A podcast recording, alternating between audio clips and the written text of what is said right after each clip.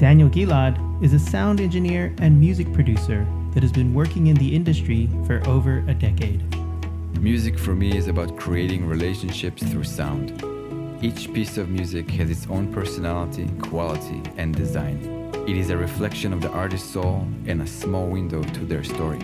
Daniel has provided services for live sound, studio production, mixing, and mastering to some of Hawaii's finest artists. It is my job to be able to translate it and shape it to be shared with the world. Traveling the globe has exposed Daniel to a variety of music, cultures, and relationships. He brings this breadth of perspectives and experiences to his craft and has worked in many different genres, including folk, rock, hip hop, world, pop, sound healing, and meditation. Contact Daniel at dgsoundcreations.com to learn more about how he can help you with your next creative project. dgsoundcreations.com for all of your audio production needs. I am pleased and honored to provide post production services to What School Could Be in Hawaii podcast. This podcast is funded by Ted Dintersmith, the executive producer of the acclaimed film Most Likely to Succeed, and the author of the best selling book What School Could Be.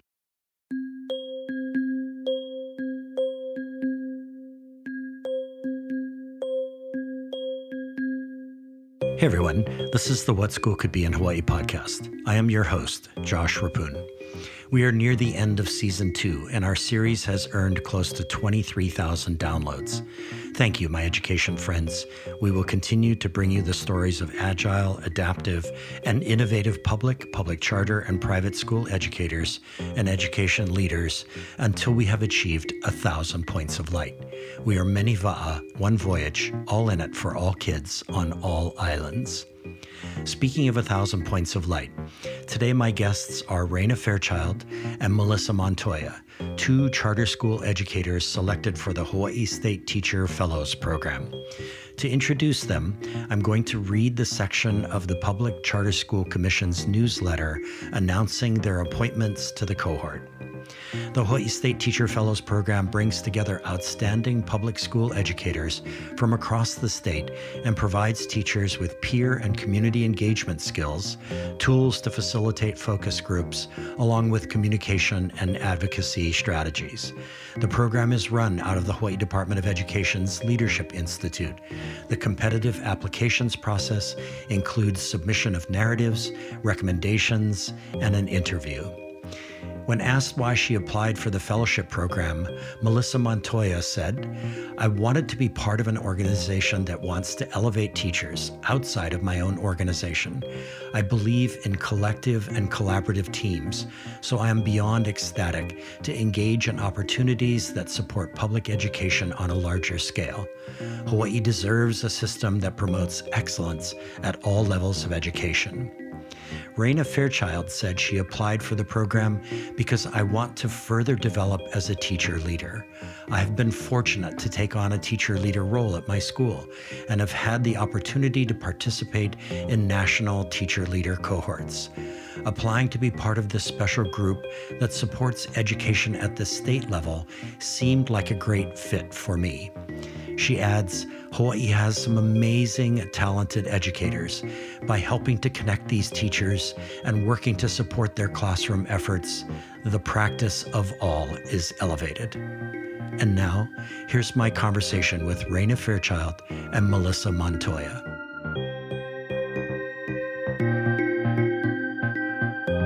Melissa and Wrayna, welcome to the What School Could Be in Hawaii podcast. Aloha. Mahalo for the opportunity to be here. Good morning. So happy to be here. Good morning.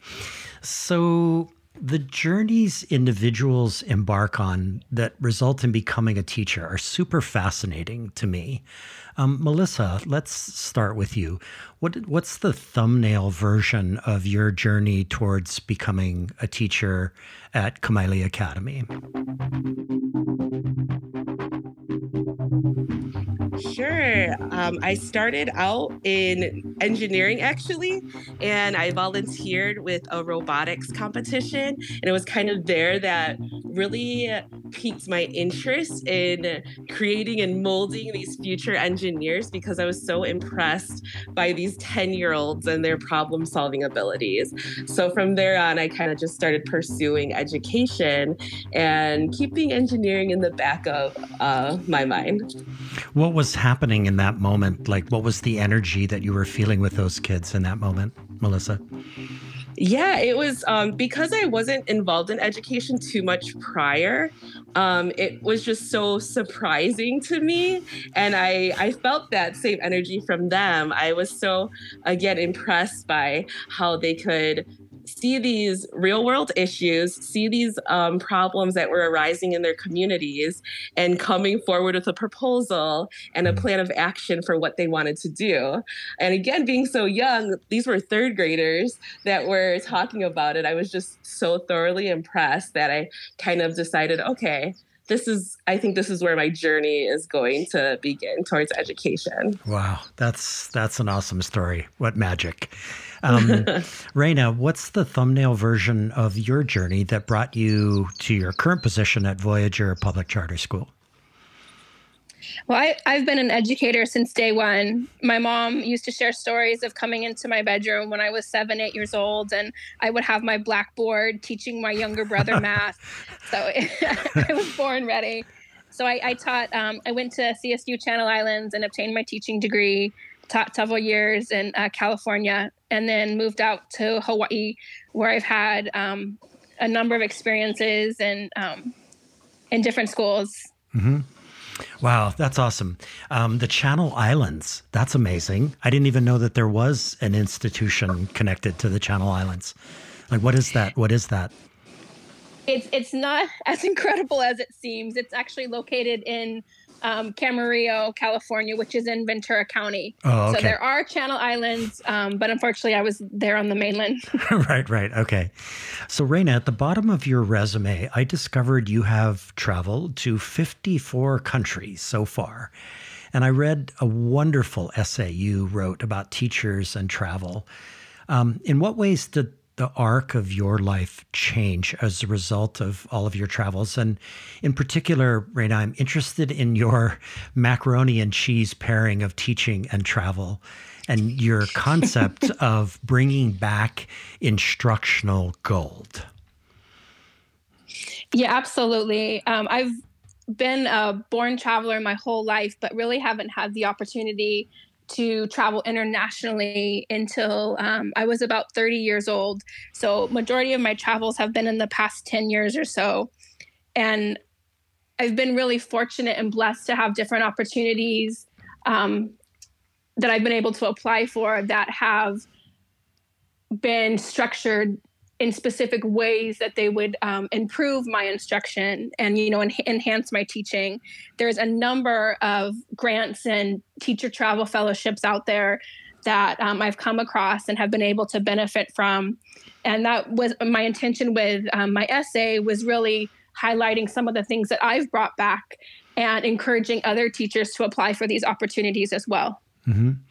and your concept of bringing back instructional gold what did you mean by that yeah, what I refer to instructional gold, you know, when you go on these adventures, you bring back, of course, things to share with the students, whether it's videos or mementos, you know, pictures of King Tutankhamun's tomb.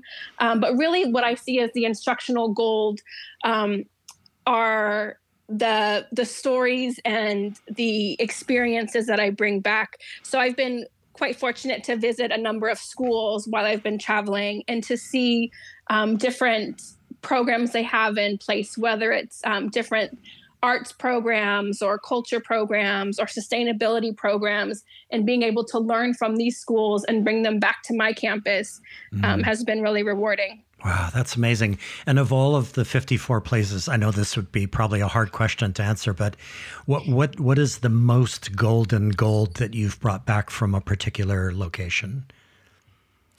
Well, in uh, 2014, I was fortunate enough to receive a fund for um, teachers travel opportunity to go to New Zealand for six weeks hmm. with the intention of um, studying sustainability and specifically looking at their green, what they call green gold schools, schools that really excel in their sustainability programs. So not only was the country of New Zealand absolutely stunning, but being able to to speak with I had tours by students and administrators and seeing these um, programs as they played out across campus was um, truly inspiring. Wow, that sounds amazing. And Melissa, at one point in the past, you were pursuing nuclear engineering in college. And assuming that all interesting things come from wonder, what were you wondering at that point that led you, for a while at least, towards that field? Yeah, it actually came from a teacher, uh, my fifth grade teacher, Mrs. Blinn. She uh, had this activity where we had to kind of identify what we wanted to be in the future. And I was a little lost. I didn't know what I wanted to do. Um, and she gave me several books and said, look at these different avenues you could go in. She knew that I was. Um, more accelerated with math. Mm-hmm. Um, so she kind of gave me that, a nuclear engineering book. And from then, reading up on it, looking into nuclear engineering programs, kind of finding um, that bridge between helping people through being a nuclear um, into nuclear medicine more so mm. kind of really helped me to hone in on what I wanted to do in terms of helping people. That's always kind of been something that was um, always within myself that I knew I wanted to help people in some way. Mm. So that's where I was, the curiosity came from. And I ended up going to U of I for mm. uh, hmm. nuclear engineering. Wow. And it always seems to come back, right, to a teacher who offers something in a particular magic moment and then the student is sparked. And it, it sounds like that's what happened to you in that moment. That's very cool. Um, so, Melissa, I, I think a lot of educators and education leaders would agree that building a school culture that looks and sounds and feels like family or ohana is a North Star we should all be sailing towards. So, how has Kamaile Academy gone about building that sense of family or what we might what we might call a caring and connected community? In other words, what choices has the school made or what choices must the school make if it desires to be an extended family for its students and its faculty and staff? Yeah, so we actually have a number of programs at our school that really supports our students and their families. Um, and within all these programs, you know, we have all our different educators um, at different levels that are really, they have multiple hats. So we know that we're all there for the students. We know we're there for the families. Um, and for our students and their families, we have something called the Navigator Center. So it's really supporting our students, whether it's their slipper broke and they need, you know, footwear, mm-hmm. or they didn't get breakfast that day. They came late to school, they slept in. Um, maybe it's they need some breakfast uh, first thing in the morning and they weren't able to catch it at the calf. Mm-hmm. Um, and those are just a couple of the ways that we kind of try to support our students with just in the ready to learn environment, mm-hmm. making sure that they have all their basic needs met mm-hmm. so that they're able to be at school and be able to learn academically. Mm. We're going to come back to the Navigator Center in a little bit, but wh- what is your specific role in developing this caring and connected community at Kamaile? Yeah, so my role, I'm an instructional coach and I work really closely with the teachers. Um, so we have a number of teachers that are not from Hawaii, not from Oahu, even from Oahu that aren't as familiar with the coast um, on Waianae. So when we're talking and having conversations, sometimes it's, I didn't realize that there were students that um, live in certain areas that, you know, they have to share a bedroom with others with their siblings or they didn't know that their lives were so different when they live 20 miles away. Mm-hmm. So I think for me, having those conversations and really developing that identity as a teacher mm-hmm. um, really helps out with the students and how we can make sure we're meeting our students' needs. Mm, and getting to know all the students. Everybody knows all the students, yeah, as much as possible. Yes, absolutely. Yes. Yeah, that's very cool. Um, Wrayna, Voyager's website states that kids will have opportunities to do the following. And I'm actually going to read this out all the way. Um, embrace learning as a lifelong process, learn how to learn, be responsible for their own learning, understand what it means to be a human being and to work together with others, engage in complex thinking and problem solving, recognize and produce quality performance and results, and become contributors to their community and to the world. So I want to focus for a minute with you on two of these. What does Voyager do day in and day out to help students understand what it means to be human? that that's a great question and you know i think that's one thing that our school does really well. We have a really small community. We have currently 275 students k8 and our one of our guiding principles we have three is all one family. And i believe that everyone on campus the students and as well as the staff truly emulate that. You know whether um, it's an older student being a mentor to a younger student or seeing someone on campus that needs help.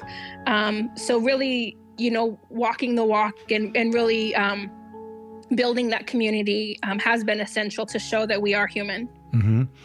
And in terms of the learning that happens for all students day in and day out, what, what how, how is that structured at Voyager so that kids are coming to understand what it means to be human? You know, and, and um, a lot of what we do is project based learning. And in my classroom, I do a lot of um, engineering design process and design thinking. And part of it when they're moving through the process is, you know, understanding that failure is part of the process.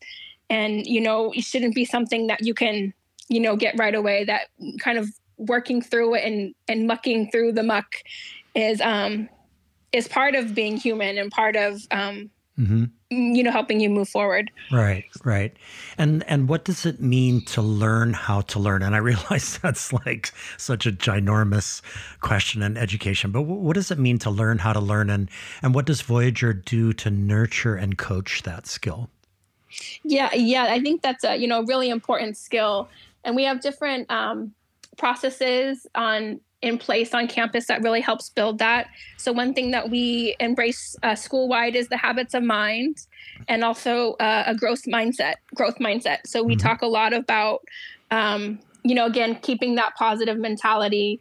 Um, as well as um, the students being at the forefront of their learning. We mm-hmm. do a lot of reflection um, on personal growth and also on our classroom community.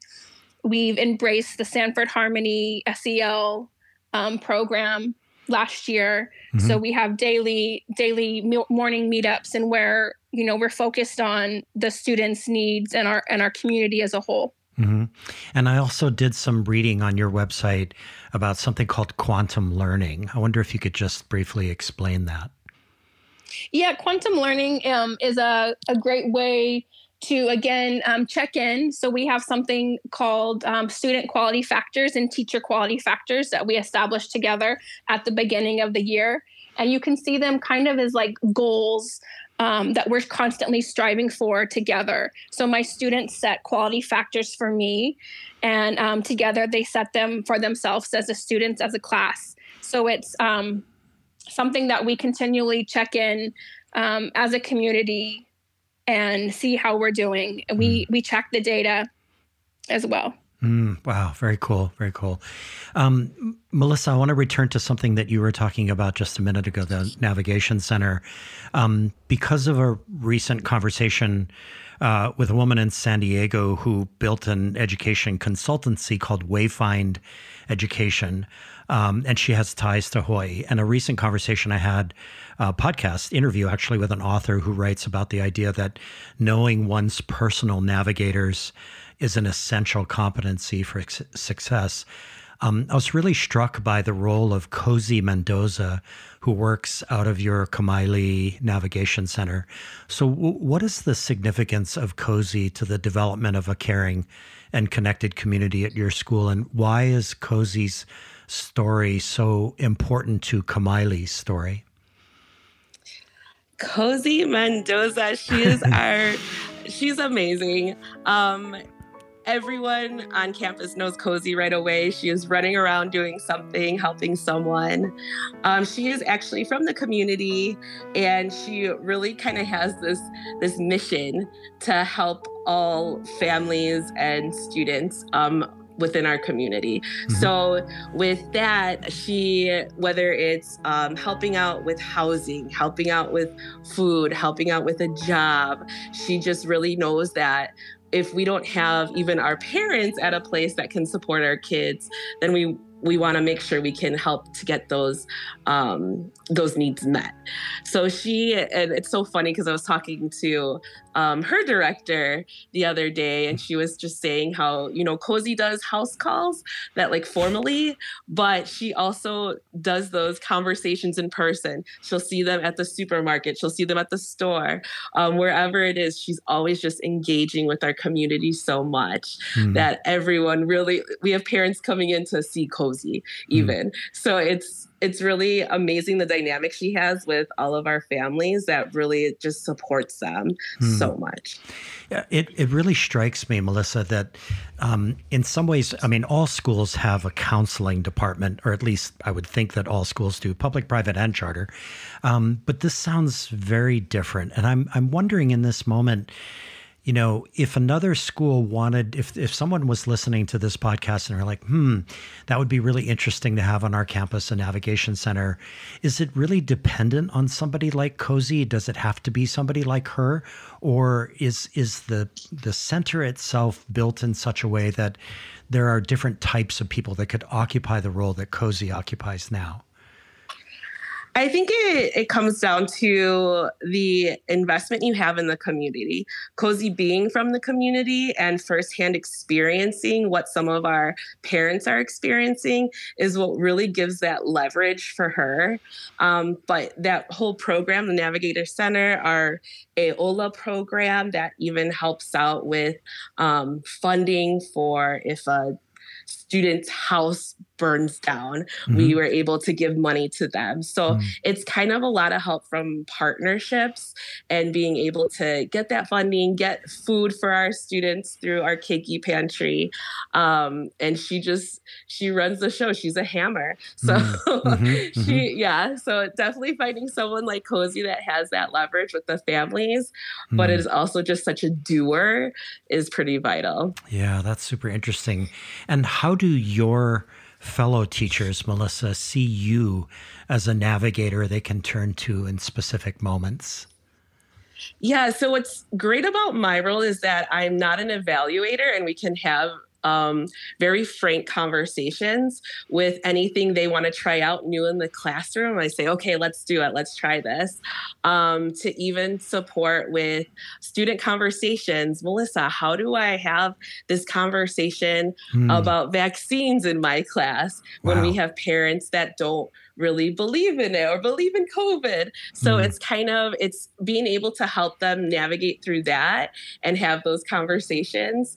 Um, with my coaching role, I'm not giving too many suggestions, but really trying to help them to navigate it on their own. Mm. Um, and I, I like to tell them like I don't want to be I don't want you to need a coach you know, like I try to get them to really see that they know the answers, they have it in them, similar to what we do with students, right? We know hmm. that they have it in them. They know we know that they have the answer. Yeah, that's that's really cool. Um, Wrayna, I have thought for some time now that the keys to developing a caring and connected community lie partly outside of a school's campus, especially if that outside is in nature. Um, you shared with me an art installation your fifth and sixth graders created to bring awareness to life underwater. Um, and the result, uh, based on a video you shared with me, seemed to be a collective expansion of care and connectedness for and with others and for planet Earth. It was a remarkable video. Um, so, how did you and your kids achieve that? What did you guys do? Yeah, so we I'm um, part of a fellowship, the NEA Foundation's Global Teacher Fellowship, and so through the fellowship, um, we were encouraged to embrace the United Nations Sustainable Development Goals. So that's something um, that my students have focused on for um, actually a, a, full year. And so towards the spring, um, this, one of the areas that the students really honed in on was goal number 14, which is life below water. Mm-hmm. You know, we live in Hawaii. It's such a, my students go to the beach daily. It's such a, you know, a part of who they are in our community. And so, um, marine debris, you know, is always a hot topic and something students were passionate about. So we were doing some research and came across an artist, Asher Jay, who had created a marine debris based installation to bring awareness. And so the students um, decided that you know we would do the same we would bring a similar installation to hawaii so that's kind of where the idea was born from Mm-hmm. And I, if you can just describe, I know it's hard to do for a radio audience, right? For for audio listeners, but if you can describe what happens if they were to watch the video, what would, what would they experience? Okay, of course. So um, first, I should back up and say, you know, part of it is at Innovation or Voyager, we do a lot of collaboration. And so this wouldn't have been possible without our art teacher. Hmm. So um, we partnered with her. And so um, we did the learning in class. And then she kind of went from there with the students, and they each took um, plastic bottles and created works of art, ocean based works, ocean based works of art on these bottles. And then so from there, they each um, spoke to the ocean. They had a statement so what you would have seen if you had come into the room is um, a lot of like lights. We had kind of flowy ocean lights and a lot of draped um, ocean colored curtains to kind of simulate the ocean. The students' artwork was hanging from the ceiling and kind of swaying with the fan to emulate you know floating bottles floating in the water mm. and then you could hear in the background um, the sounds of the waves kind of crashing and then being spoken on top of that um, my students' pieces, their messages to the ocean. Mm, wow. So when I watched that video, I was just, I've watched it a number of times actually. I was mesmerized by it um, because you're kind of, you know, I, I swim every morning in the ocean, you know, long distance. And there are a couple of moments over the last couple of years where I've actually run into some kind of debris in the water, like a plastic bottle, a milk jug, or something that's blown into the water. And It's a very shocking moment when that happens. You're startled by it, and then you're like, "How could this be in the ocean?" Um, so I love I love the idea that your students were working, you know, to bring that kind of awareness. And I'm I'm curious to know, um, like, what kind of reflection did you do with them once the installation was in and people had experienced the installation? Of course, yeah, we did. We um, did reflect independently on on their their piece of the project. Students to kind of took on different components to help you know piece it all together. There were a lot of moving pieces. And then um, you know a big piece of it was getting feedback from the audience. We happened to have it on display during our um, student-led conferences. So the entire school community and even some of our partners from the nonprofits that we partner with were invited to come. Mm. and so getting that feedback from them um, was really powerful for the students. Yeah, sounds like a, a full on public exhibition of learning in every way, shape, and form. Definitely. So that's awesome. So, hey, everybody, let's take a minute to reintroduce today's guests. Wrayna Fairchild and Melissa Montoya are two of our Hawaii Charter School educators and members of the current Hawaii State Teacher Fellows cohort. So, um, I am reading a book right now about the TV show Mr. Rogers' Neighborhood um, and the ways that Fred Rogers nurtured an innate sense of wonder in children over more than 30 years of episodes. Um, so, Wrayna, I'm going to start with you. There is a section in your resume where you list qualifications, grants, and involvements. And your list is, frankly, astonishing. I kept scrolling and scrolling and scrolling and couldn't seem to reach the end of it. Um, what that list suggests to me is a remarkable sense of wonder and curiosity about the world and your role in it. So, what are one or two of the items on your list that demonstrate that sense of wonder and curiosity? Oh, great question. You know, one that comes to mind right away is it was when um, probably my third year teaching, so quite a number of years ago, there was an opportunity I saw advertised to be part of Seymour's um, Teacher at Sea program. And that's something, you know, I, I, didn't have any experience at sea. I wasn't sure if I would spend the entire time seasick, but I went ahead and applied for it, you know, just to be out on the ocean and to learn from scientists.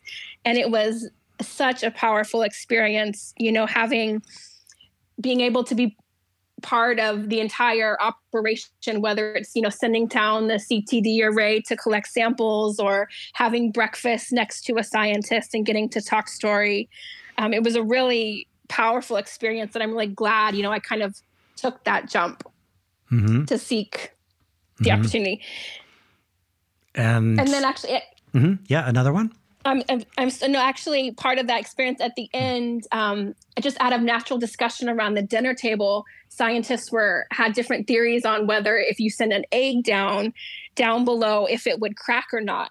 And so on the last day, we got permission from the head scientists, the three teachers, to um, conduct our own inquiry and experience. and so we got to send eggs down to the depths of the sea and it came up and all the scientists stayed up till midnight to see the results and uh, two of the three eggs made it so we had them for breakfast. But just you know even being on board like you know nurturing our sense of curiosity um, it was an all-around awesome experience. Wow. I, I, wish i had been a fly on the wall as you were talking about that around the table whatever wherever you were doing that. That must have been quite a conversation. Yeah. So Melissa, you shared a cover letter you wrote for a position at the University of Hawaii Institute for Astronomy Research Experience for Teachers. Um, and in that letter, you talked about igniting in kids a love for sciences. Ignite is a powerful word to me, and especially in the context of astronomy and rocket engines and space and all that kind of thing. And so, what is the role of an educator who wants to ignite wonder and curiosity and a love of learning in young people? And I realize that's a big question. I think for for me as an educator and when I was in the classroom and something I tell um, my current science teachers now that I work with, um, just really making sure that we're trying to pique interest of our students, seeing what's relevant to them. And one of those things that they were really interested in over and over again, year after year, um, and though it wasn't part of our curriculum was astronomy. They mm. there was so much curiosity from so many kids over the years that wanted to know more about astronomy. So for me it was kind of okay, what can we how do we embed that? How do we nurture that um, that curiosity for our students. Um, and in terms of igniting that science passion, really trying to make sure that we support them. Mm-hmm. So, our freshman year, we had science fair, and students would always want to do something with astronomy, which is a little more difficult. Um, but it was just trying to find partnerships, trying to find information on how we can really support our students to be successful in navigating that curiosity. So, um, whether it's it's just saying, okay, I will support you with this and making sure that students understand that they are able to pursue something they're interested in. Mm-hmm. Um, or even for, for sciences, science can sometimes be overwhelming for kids and they may have not had the best experiences prior. So really just trying to show them that there is a science field for everyone, mm. showing that there is so much to learn. And that's why I love science so much because it's always evolving, it's always changing. There's always something to read and learn about. Mm. So that's where I kind of try to um, evoke that with my students as well. Mm. I remember in, in middle school and high school for me, which was a very long time ago, that um, the sciences were very painful for me as subjects. I didn't I didn't do well, um, and they were typically taught. You know, sage on the stage. I was talked at a lot, and I didn't understand, and couldn't find a way to care about it. But I realized later that growing up, you know, in Kahaluu, um, on Kaneohe Bay, um, that all of my science was actually happening outdoors. Um, every day, all day long, there were things happening, but it was all outside of school. Um, so that's that's super interesting, Melissa. Um, Wrayna, your your resume lists several librarian positions at different schools, public and private. Um, for just a minute, let me pretend that I am a new principal in West Oahu at a big middle school with a big but very outdated library with nothing in it but rows of metal shelves and mostly stacks of old encyclopedias. And the kids never go there. Um, it's just you and me, and we're having coffee and talking about what a 21st century school library might look and sound and feel like. So, what are your thoughts about this? And who would you want involved in the process of remaking and reimagining this library space? Oh, that's a that's a wonderful question. In my um, last semester of my getting my master's degree in library science, I actually took an independent study on designing um, library spaces. So we could we could if you and I were having coffee, we would be talking all morning about this. but yeah, the the 21st century library is definitely not you know the silent library of you know days past you would definitely want students in there so um, having resources to you know provide them with what they need whether that be you know access to technology or you know um, high quality you know digital resources as well as print materials but i would definitely envision you know a space for students to work on projects um, that they deem essential, whether mm-hmm. that be something 3D printing or whether that be, you know, just um, uh, an open space with a projector available or a, a, screen available if students need, you know, to collaborate. Maybe a whiteboard table so they could get busy and make notes. Um, so really, yeah, harnessing that um, their their energy and their ability to collaborate and making that um, mm. con- a library space conducive to that. So I'm pretty sure, Wrayna, that um, I'm going to have a hard time, especially as a new principal, convincing some faculty members to think outside of that box. Uh, you know that that they've been in maybe all of their lives. Uh, libraries are for books, and they're supposed to be quiet spaces of study. Um, how do I go about having that conversation with them? Yeah, you know, I I understand how that can be a difficult conversation. And you know there could be you know it doesn't you can show examples and you can kind of show data but really a piece of it is just kind of taking that first step and perhaps even making you know somewhat small changes and um, letting others see the benefits and see the students excitement. Um, that will definitely that will definitely come Mm-hmm. I want to enroll them in the process, and I think that's where my worry is: is that, you know, it's it's always good to be inclusive and to bring more voices into the process of reimagining a space like that. But what happens if they come in and and basically their voices say, "Well, we should have you know books. We need all the books in here." That's that's my concern. What are your what are your thoughts about that? Well, I think that's where um, myself as a librarian and you know my skills would really come into play. Having those meetings, whether it be um, with grade level teams or school wide, to kind of get an understanding of um, what their syllabus is, is, is for the year and what, what their plan is, and then finding ways um, to support their projects, mm-hmm. and you know really advertise the space as you know a, a, benefit not only to the students but also to support their work in the classroom as mm-hmm. educators mm-hmm.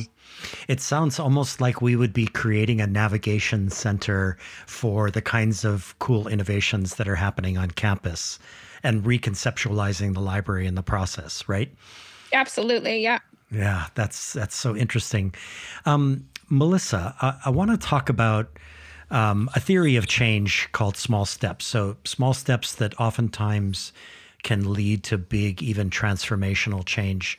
Um, the term accountability can often in school settings have negative connotations, but you took a small step and implemented something called accountability buddies on your Kamaile Academy campus.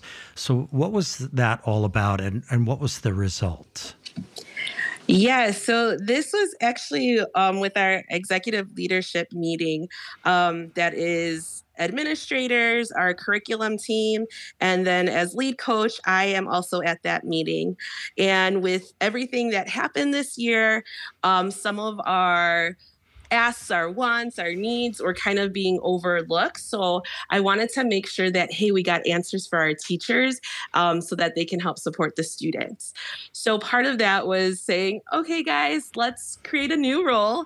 Um, and it was Melissa, are you willing to be this role? I said, yes, absolutely. I'm still the role as the accountability buddy for mm-hmm. our executive leadership meeting um, and just that follow up that like gentle nudge of hey did you find out about this were you able to answer this um, and so on so it it helped. We kept it the entire year. We tried it out for second quarter and we're still doing it now. It's something that we've put into our agenda items to just make sure that we're all per- moving forward um, because our teams didn't want to be stuck either. So mm. it really was helpful to everyone and it wasn't meant to be intimidating in any way. It was just a friendly reminder, a friendly nudge.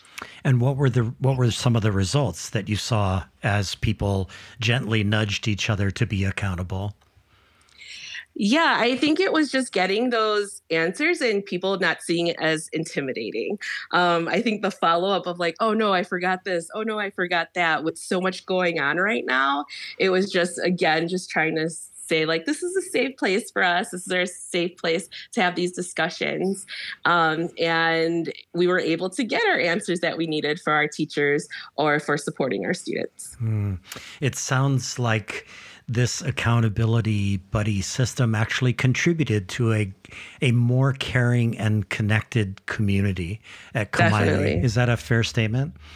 Yeah, definitely. It, like I said, it was just trying to make sure that we saw it as non threatening. Mm-hmm. So it really did contribute in that way. Yeah. And it is really a small step that any campus can take. It's not like a massive change where somebody waves a magic wand and says, you know, we're going to be X instead of Y, and everybody sort of freaks out. It's just um, a small step, and, and everybody can move forward with it. That's very, very cool. So, hey, everybody, stay with us. After this short break, we will come back with more questions for Wrayna and Melissa.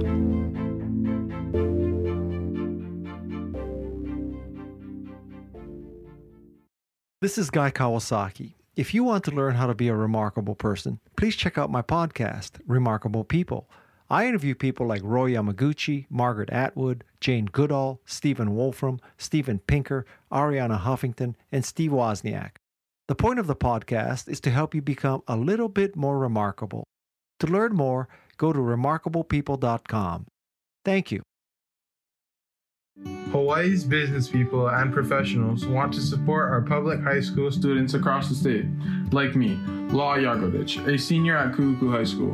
And Hawaii's teachers and other educators want classroom speakers, curriculum advice, contest judges, mentors, and other support from businesses and nonprofits. The Climb High Bridge is Hawaii Department of Education's official platform to connect the two communities.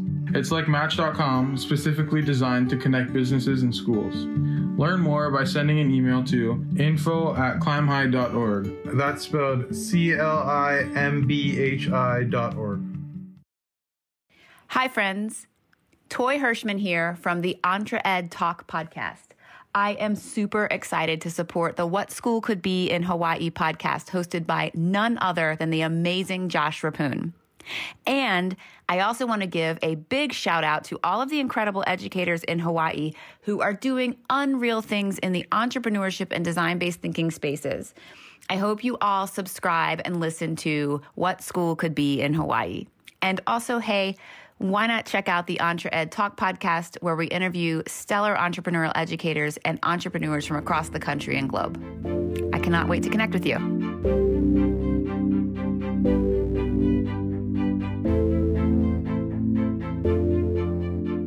Hey everyone, this is the What School Could Be in Hawaii podcast, and we are back with Wrayna Fairchild and Melissa Montoya, two members of the current Hawaii State Teacher Fellows cohort.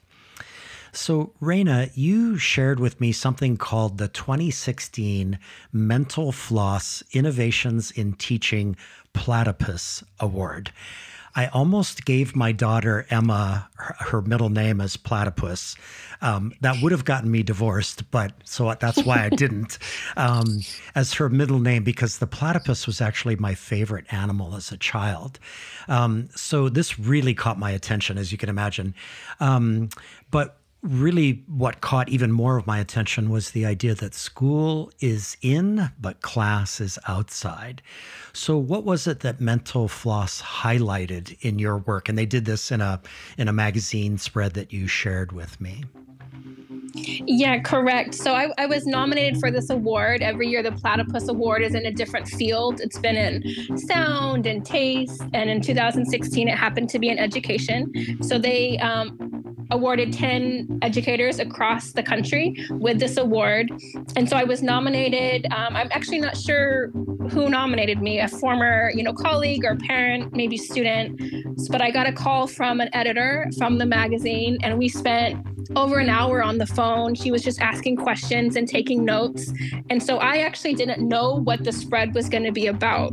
So it was really awesome for me to see when the spread came out in the magazine and to see the graphic designers, you know, work in images and um, the author's words. Um, so it was really cool to see me encapsulated as an educator on this page. And yeah, they did pick the tagline um, where school is in, but class is outside to um, really highlight that I do a lot of um, outdoor environmental ed projects with my students. And what were the what were some of the specific things that they mentioned in that spread about the work that you were doing? Yeah, so um, when I was teaching on Big Island, there was a local beach called Alua Beach that um, a lot of tourists go to. And so while we were studying um, oceanography, my students got trained as reef teach uh, volunteers. And so we would go down to the beach on a weekly basis and they would volunteer their time and they would educate the tourists on the beach um, about you know different ways to care for our coral reef mm-hmm. um, so that was a really a great long-term project uh, we also were studying the cloud forest in waimea and so the students devised um, these inquiry projects. Like one was um, they noticed that the moss was really absorbent when they squeezed it out. So mm. then they decided to um, study, you know, vers- the moss versus a, an artificial sponge and see which could hold, retain more water. So we ended up getting a grant to get those books published. Um, and so we had a book release party for those. Mm-hmm. Uh, let's see, another one, we were studying forces of nature uh, one year, uh, again on Big Island. And so, what the students did is we looked at our school's earthquake preparedness and we figured out that it was only about 20% of students that had an earthquake preparedness kit sent in from home. Mm. So they did a lot of promotion within the school, and we got to where 100% of students had an earthquake kit. Wow. And then we ended up uh, filming PSAs about earthquakes and tsunamis that were aired on, on TV stations. Mm. I, I have no earthquake kit at home. I have no tsunami qu- uh, kit. I don't even know that I have a flashlight that works, and I feel shame in this moment. you, I need your kids here to convince me to do the right thing here. Um, but that's that's really fantastic. And if I might ask, why the platypus? Why why do they have that as the emblem of the award? Yeah, the, the way it was described to me is that the platypus um, is the nature's most unique animal. So they were literally looking for unique, inner, innovative, interdisciplinary geniuses, is how it was written. So, um, you know, these are people in the field kind of really stretching stretching the box. Mm, that's so interesting. My my daughter has is is now a teacher. Um, the apple does not fall far from the tree, um, and uh, she's a nature educator. And I'm thinking her middle name should have been Platypus. I should have won out on that one. um, so Melissa, you you worked as a STEM educator at Waipahu High School for five years, and Waipahu has gotten a lot of attention um, here in Hawaii as a place where innovation and design thinking are front and center. So, what was your experience at Waipahu, and, and what is school leadership doing there to foster a culture of innovation? Yeah, so I it, it's interesting because when I um, moved here, I'm from Chicago originally.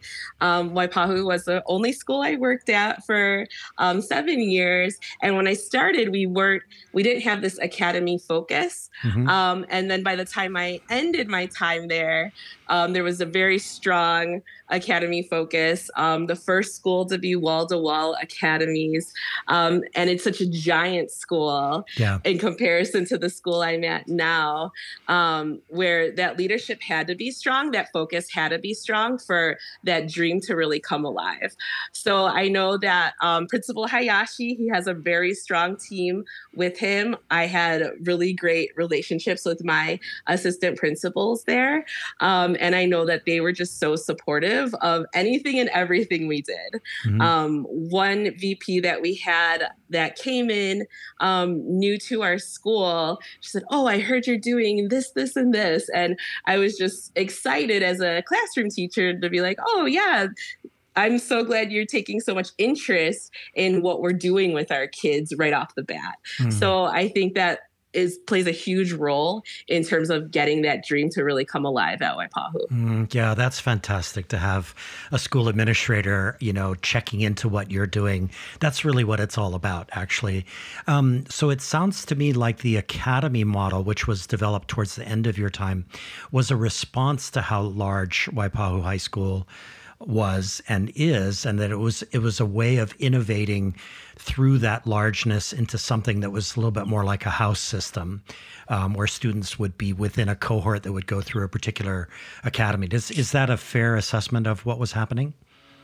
Yes. Um, so for the freshmen and sophomores, the ninth and 10th graders, they were actually in houses so that we did have a teacher team um, mm-hmm. that had the same students. And then when they moved into 11th and 12th grade years, it was a little more independent. But within the academy system, it's making sure that all the teachers have the same students regardless. So we definitely see them from ninth grade to 12th grade um, at any event that academy has um, and so forth. Mm.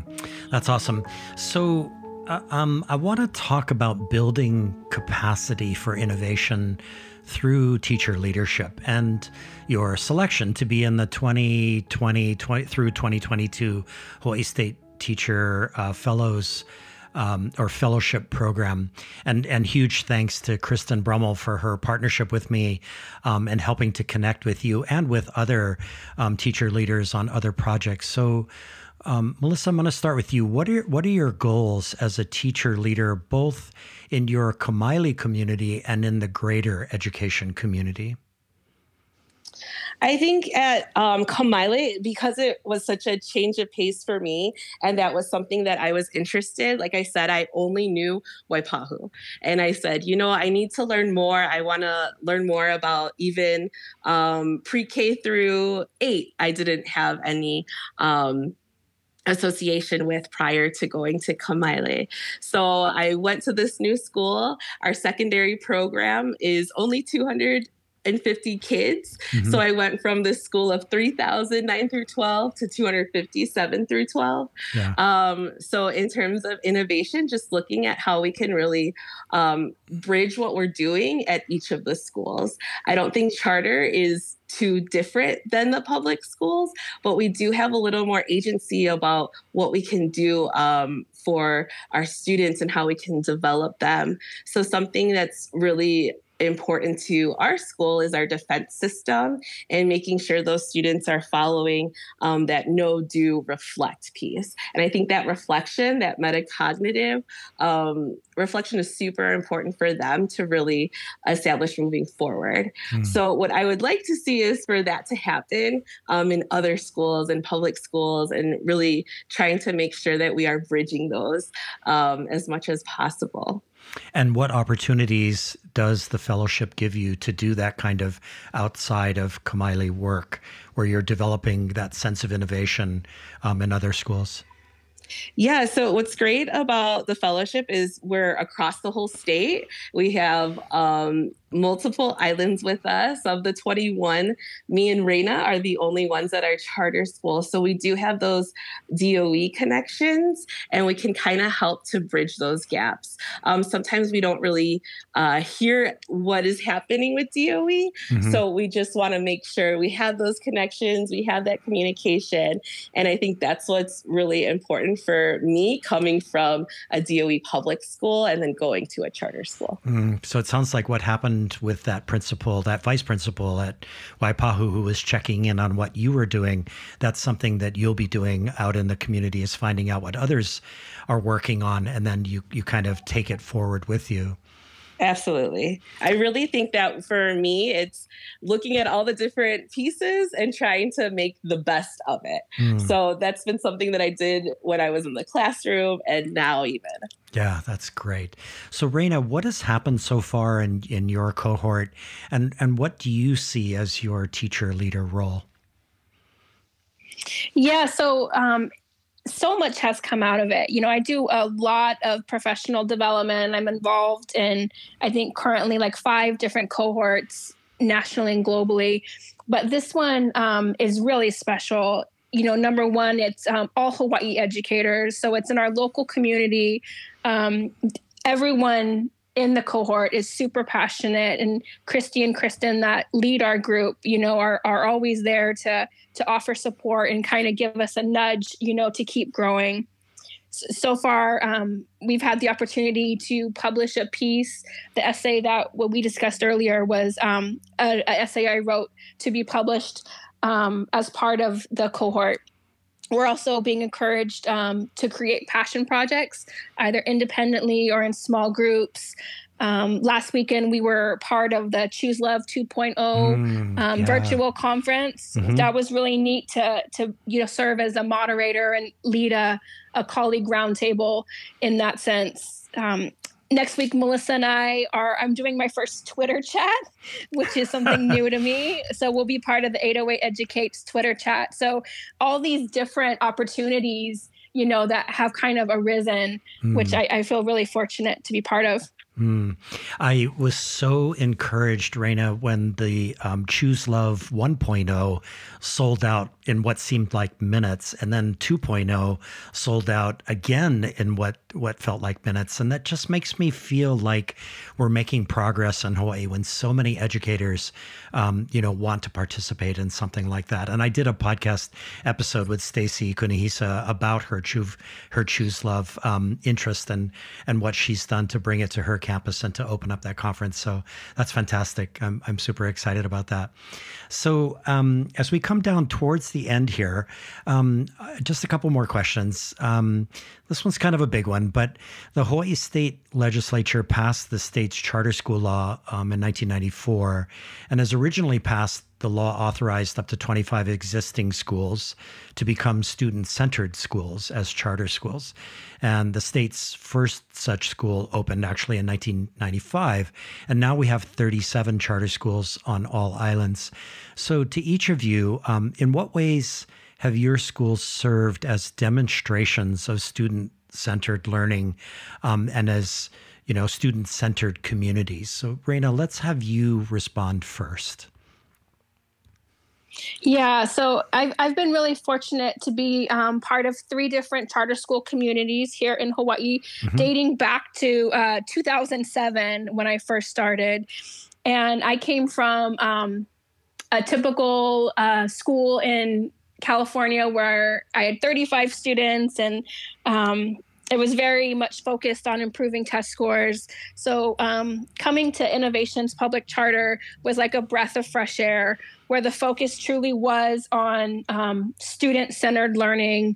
You know, embedding the arts was wasn't you know something that if there's time for it after we do math but something that was really viewed as essential part of our learning that really um, shaped my way of thinking mm-hmm. and um, and challenged me. And you know, I have been in a number of different schools over the years, but um, I always come come back to charter. Just um, yeah, I, I really like the work that's being done. You know, there's that that kind of uh, encouragement to kind of you know seek out the next thing, you know, and what could be which mm-hmm. is really exciting. Mm-hmm. I think that's what's most encouraging for me about our charters here in Hawaii is that we don't have happening what happens so often on the mainland, which is a war between charters and public schools or private schools. Um, that our charters have um, seamlessly, well, maybe not seamlessly, but to a considerable extent, have woven themselves into the fabric of education here in Hawaii uh, in very, uh, you know, productive ways. So, Melissa, what are your thoughts about how um, Kamaile is serving as a student-centered school and as a demonstration school to others? Sure. I mean, like we were talking before, it really started with what are our students' basic needs and are they being met? And that happened through our Navigator Center. Mm-hmm. And moving through, um, our school is uh, an improvement. So we are trying to make sure that we're still having those high quality instruction classrooms where I come in and I support our teachers to make sure that they are student centered and student relevant. Um, being a Hawaiian focused charter school, we do focus um, on really that the whole child and making those culturally mm-hmm. relevant um, decisions when we are giving instruction. So that's something that I help out with. Here's our curriculum. Okay, now how can we bridge this for our students specifically? How can we uplift our Hawaiian community and make sure that we are really um, honing in on our host culture here? Mm. And I hope that if there are any listeners out there, Melissa, who are thinking, I'd like to know more about whole child approaches to education, that they would think maybe I should make a trip out to Waianae to And to to talk to you about that. That's really my hope um, for you know podcasts like this is that it, it serves as a as a way to connect people if they want to know more. So that's that's fantastic. So um, we uh, have come down to the end here. Wow, this time has gone by so fast. Um, so I want to end on a fun note. So Wrayna, you and I share something in common. Um, way back in 2001, when I was teaching at La Pietra Hawaii School for Girls, I and my U.S. history students put President Abraham Lincoln on trial. And the trial actually happened in a real courtroom downtown in front of a real judge, Judge Michael Town. Um, we put Lincoln on trial for violating or suspending habeas corpus during the at the beginning of the Civil War. So in the midst of all of the wonderful material you provided for me for my prep, I discovered that you and your students had put Yertle the turtle on trial in a real courtroom, and I assume it presided over by a real judge judge. And I was like, what? Yertle the turtle on trial? Like I read every Dr. Seuss book, you know? So our, our listeners, Wrayna, are dying to know what was what, what were Yertle's crimes and how did you how did you and your kids carry out the trial? Yeah, of course. So that happened to be we were um, studying uh, government. So we're studying different forms of government. That was a semester long unit. And so when it came to looking at the three branches of government. Um, we really wanted to find a way to bring the judicial system home to the kids in a powerful way. Mm-hmm. So um, we we had read Yertle the Turtle in another sense, looking at it um, as a form, um, an allegory to to dictatorship. So we had we had the book there, mm. and we hmm. ended up using that book um, in like a civil case. So when he he's way up high and at the end when the turtle stack collapse collapses and everyone um, falls down there was a turtle sadie that gets injured so we took it from from that sense wow. so we had um, the students all took on different roles and they were very serious with it the different um, attorneys would you know prep their witnesses prep their witnesses and mm-hmm. Um, we did have a judge presiding and one of our students acted as judge parents came they were the jury so that was really great to see when the parents you know voted against their their, their child right. but it was awesome and it was actually filmed on um, the closed circuit court TV. Oh. So we got oh. to watch it back in the classroom as an actual court case. Wow, that's that's literally one of the most creative things I've ever heard um, in an education setting. You know, in in my trial, um, Wrayna, my prosecuting attorney actually stepped out of the courtroom at the very beginning for a minute, and I wasn't sure why. And she'd actually gone outside to throw up in a trash can because she was so stressed about putting Lincoln on trial, um, you know. And then she stepped back in. She was all composed and stepped up to the, you know, to the podium and began her prosecution. So, you never know what's going to happen in situations like that. But that's a that's a great thing, and thank you for sharing that story. So. Um, Melissa, you shared with me a professional paper titled Gravimetric De- Detection of Earth's Rotation Using Crowdsourced Smartphone Observations. So, that scientific paper, Melissa, which I actually tried to read, um, made my brain hurt. Like i was i was halfway through it and i thought i don't think i've understood a single sentence in this whole thing. Um, so but your name is listed as a contributor at the end which is awesome. And so what was your role in this research paper while you were at waipahu high school? And i gather it involved citizens science Yes. So um, this individual, Sten Odenwald from NASA, he posted on LinkedIn that he had this citizen science project um, and he needed students from all over the world uh, to collect data on smartphones. And I was like, okay, we can do this. Students have smartphones. I have a smartphone. We have iPads. We'll figure it out. Mm-hmm. Um, so part of it was and for me, again, trying to tap into that astronomy field, um, that is something that I'm not fluent in, um, but really trying to expose our students, just give the opportunity to say, hey, we're going to work with this scientist from NASA. Um, so part of it was just collecting data and analyzing data, which is something that we do through the scientific and engineering processes. So, um, really trying to show students how this is something that even NASA scientists do every day, mm-hmm. um, where we got to have our, my different classes take data um, and being from Hawaii, looking at gravity specifically and what our gravitational pull is here. Um, so it was fun to be a part of. I was really excited um, for that opportunity for my students. That was that was just amazing, um, and to think, just to think, Melissa, about how incredible it must be, or it must have been for students to be able to look at that kind of data. You talk about real world learning, um, and also it, apparently the end result of this is that a determination was made that you can get very accurate data from cell phones using their sensors, um, data that helps understand the Earth's rotation. Right? Yes. Yes. So it looks like I may have understood the paper after all. I mean, that's part of it, right? Every kid, or not every kid, but we have access to it. Yeah. We have access to these different sensors. So, really being able to see that and for students to take it and say, okay, this is what I want to do for my science and engineering project mm. um, was really fun for me. Yeah, that's super awesome. So, Wrayna and Melissa, thank you for this time today. Please stay safe, and I hope you get some well deserved rest in a few weeks once this crazy school year is finished. We really appreciate you being on the podcast today. Thank you so much for having us.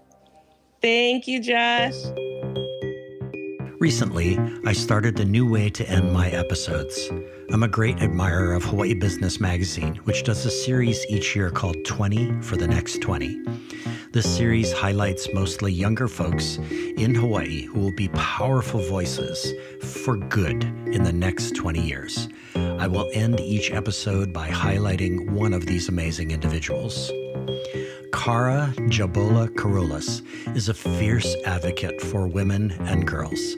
As leader of the State Commission on the Status of Women, she has helped pass legislation to prohibit employers from asking about applicants' pay histories and to codify Title IX into state law. She's also worked to allow individuals to designate their gender as X on their driver's licenses and for people convicted of prostitution to have their convictions vacated if they meet certain requirements. Jabola Carolus grew up as, in an immigrant family in Southern California. She studied international politics at New York University and received a law degree from University of Hawaii at Manoa. She led efforts during the pandemic to distribute laptops to single mothers and created a state feminist economic recovery plan in collaboration with community members. Jabola Carolus is one of the reasons why Hawaii is a thousand points of light. Thank you for all the work you are doing to support women and girls in our community. This podcast is inspired by the book What School Could Be please join the newly launched What School Could Be virtual community by going to community.whatschoolcouldbe.org or by downloading the What School Could Be app from your favorite app store. Support these episodes with remarkable, innovative, and imaginative educators and education leaders by giving us your own rating and writing us a review at your favorite podcast store. The What School Could Be in Hawaii podcast is brought to you by Josh Reppun Productions. Your host is me, Josh Reppun. My editor, show consultant, and sound engineer is Daniel Gilad at DG Sound Creations. To learn more about Daniel or to hire him for your next music gig, see our show notes where you will find his Facebook and website URL. This series is funded by education change agent Ted Dintersmith, executive producer of the documentary film Most Likely to Succeed, and author of the best selling book What School Could Be. Send your feedback to mltsinhawaii at gmail.com. Follow us on Twitter at mltsinhawaii and at Josh Reppun. Finally, please like our Most Likely to Succeed in Hawaii Facebook page and YouTube channel. Friends, stay safe, wear a mask, stay physically distant from one another, and for the love of the gods, get vaccinated.